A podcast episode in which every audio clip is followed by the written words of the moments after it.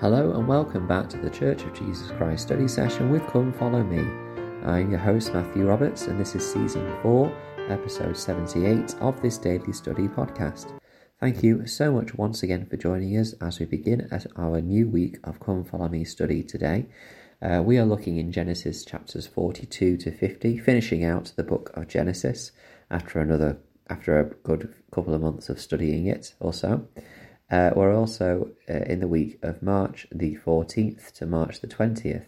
And today uh, we're going to try and get through Genesis 42 and 43. So at the beginning of Genesis 42, verse 1, it says, Now when Jacob saw that there was corn in Egypt, Jacob said unto his sons, Why do ye look upon one another? Basically saying, Why are you standing around looking at each other doing nothing? Um, there is corn in Egypt, so go get some from there. So we know here that the land has now entered the seven years of famine, and um, Jacob's family uh, are struggling. And so Jacob sends his sons to go to Egypt to buy some corn or some grain. Um, and so ten of his sons go. But in verse 4 we learn, But Benjamin, Joseph's brother, Jacob, sent not with his brethren, for he said, lest peradventure mischief befall him. So clearly, um, this this is now about 22 years after the uh, event of Joseph being sold into slavery, and clearly uh, Jacob um, is still very protective over his young, youngest son, and so he doesn't send Benjamin. Uh, he sends the, the ten older brethren uh, to to go and purchase the grain uh, from Egypt. And of course, when they arrive uh, in verse 6, uh, they bow before Joseph with their faces to the earth. Um, of course, this is a part of a, of a fulfillment of Joseph's dreams where they would bow themselves uh, down on the earth before him. Uh, it isn't a complete fulfillment yet because this is, they don't know it's Joseph for a start. Also, uh, it is not a uh, a respectful bowing or, or a a well, we'll we'll see that later on it becomes a much more personal and a much more humble bow um, to, to Joseph um, than it is at this moment. Of course, they don't even know it's Joseph. Um, Joseph uh, does keep himself um, from his brothers knowing who he is.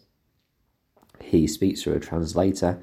Uh, he makes himself strange unto them, it says in verse 7. And in verse 8 it says, And Joseph knew his brethren, but they knew him not. Um, so clearly, Joseph knows what's happened in the past, and he wants to kind of see how his brothers have changed over the 22 years since they sold him into slavery. And so he asks um, what they're here for, and they say that they're to buy food. And they reply, uh, We are all but one man's sons. We are true men. Thy servants are no spies.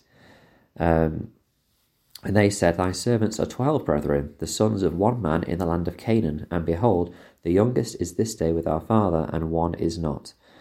Um, what's interesting is that, that they they are very honest uh, with the fact that the one that is not, uh, Joseph, um, is not. Uh, they could easily have said to this unknown ruler in this unknown land to them uh, that there was indeed well, they could have just said that there was 10 of them, but they say that there is one that stayed. I don't know at this stage just how much they've come to terms with what they have done, but clearly um, they are open to sharing that they have lost one of their brothers. Um, so what Joseph decides to do is to to kind of see what, whether his brethren have changed or not. Um, he at first says, I'm going to keep all of you uh, in prison, uh, and one of you is going to go get your younger youngest brother. In verse 16, he says, Send one of you, and let him fetch your brother, and ye shall be kept in prison, that your words may be proved, whether there be any truth in you, or else by the life of Pharaoh surely ye are spies. And he put them all together in ward, into ward, three days. Now we know that Joseph was in the pit uh, for three days. Um, three days is a very, obviously a very symbolic uh, number of days in the scriptures. And then after the three days, Joseph brings them out, uh, and he and he changes his mind. Now we don't know if that's because he's had some time to cool down. Uh, perhaps you know, as any human emo- human with emotions would, Perhaps he is still um, a bit upset by what his brothers have done, or he, he is kind of giving them a prompt to remember what they had done to him because he's interested to see what they do uh, with this situation that he's now going to offer to them.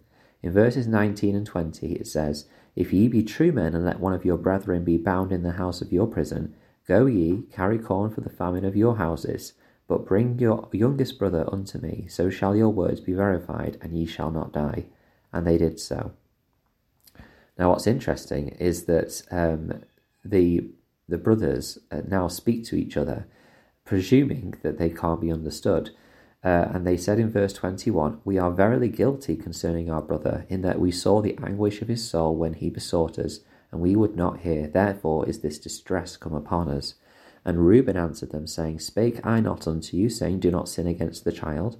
And ye would not hear. Therefore, behold, also his blood is required.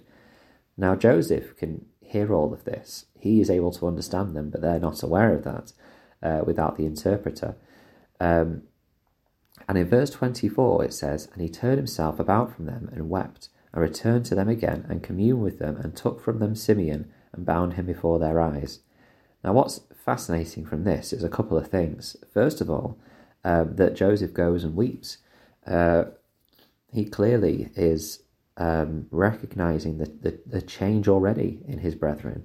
He clearly is finding this um, a very emotional moments because he has seen how much guilt that they have felt for 22 years over what they did to him.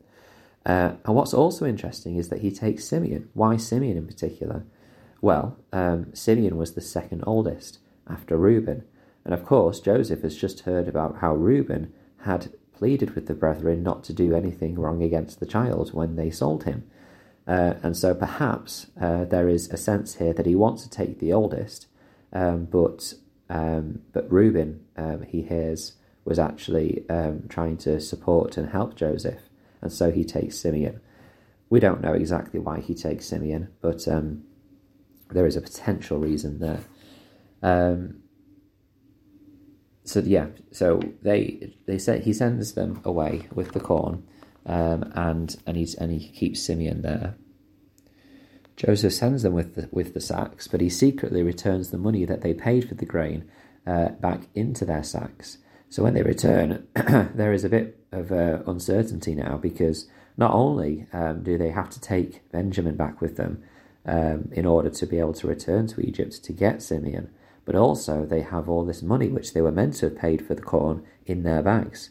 Um, they're a bit quite unsure what to do.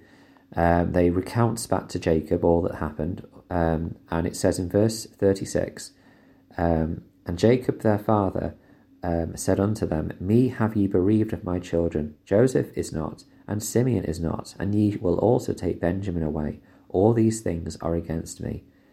Now, clearly, Jacob, understandably, is worried, upset, uncertain about what to do about this situation. Having lost Joseph and now Simeon, um, he feels uh, in the land of Egypt. Of course, Joseph is not lost, um, but he doesn't know that. Simeon is not lost, uh, and he will not be lost, but again, he doesn't know that. And so, of course, this is a very understandable and real fear that Jacob has.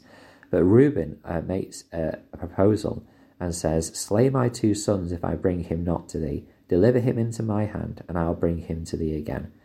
Um, Reuben basically is offering the life of his two sons. Now, we presume that this is a kind of um, turn of phrase or a something that people would say is, "Oh, tr- please trust me. I do this if this doesn't happen." I'm sure he isn't actually offering his two sons to be killed if uh, he's unable to bring Benjamin back but he is saying how serious he is that he will protect uh, Benjamin when they go. They try and survive uh, the famine, uh, but uh, the famine was sore in the land, and so they had to go again to go to Egypt. Jacob asks uh, his sons to go, but Judah um, points out that they can't go unless they take Benjamin. Um, we'll get, we're going to uh, go into 43 tomorrow, looking at the time, uh, but also, we're going to look at Judah and his specific change uh, in, in, these next chap- in the next chapter or two. Thank you so much for listening today, uh, and until we meet again.